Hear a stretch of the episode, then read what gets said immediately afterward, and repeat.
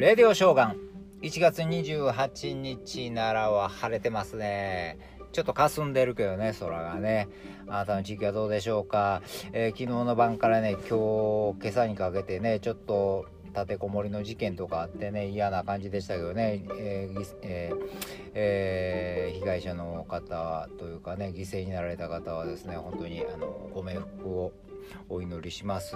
えー、このニュースでちょっとね怖いなと思ったのがですねなんと猟銃を日本中でですね持ってる人がなんと20万人もいてる。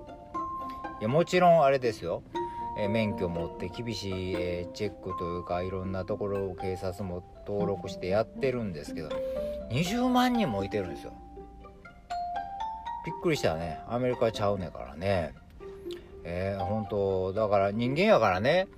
免許持ってるけどそら感情の動物やからね何かあった時に怖いなと思いますよね。そらクソーとか寝て。あったらどうすんねんと思うからねほんといやそら隣の家にあるかわからないですよ。ほんまに知らんだけで。そう思うと怖いですね。これやっぱ宇宙からの警告ですよなんかね。えー、それと違うねんけど宇宙からの警告の日なんですけどね。1986年の今日アメリカのスペースシャトルチャレンジャー号がですね打ち上げ直後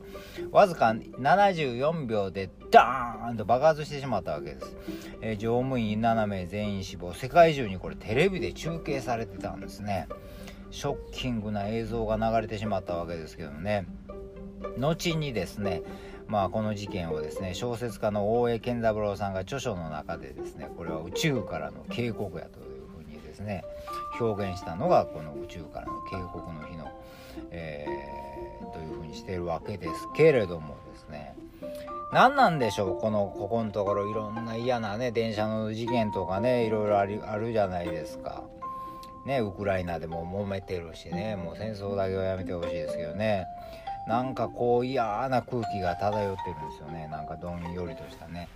これやっぱコロナの影響というかまあこれも地球からのまあえー、それこそ傾向かもしれませんけどね。日本人っていうのは本来ですねうまいこと毎,、えー、毎月毎月いろんなイベント正月やなんやとか言ってね。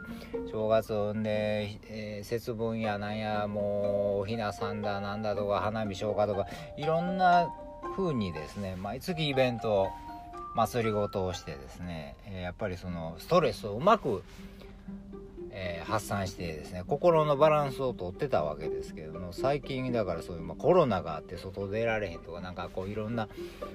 やつでですねうまくこう心のバランスが取れてないように感じるんですよね。早くですねほんまもう祭りごとというか祭りでバーンってねストレス発散できるように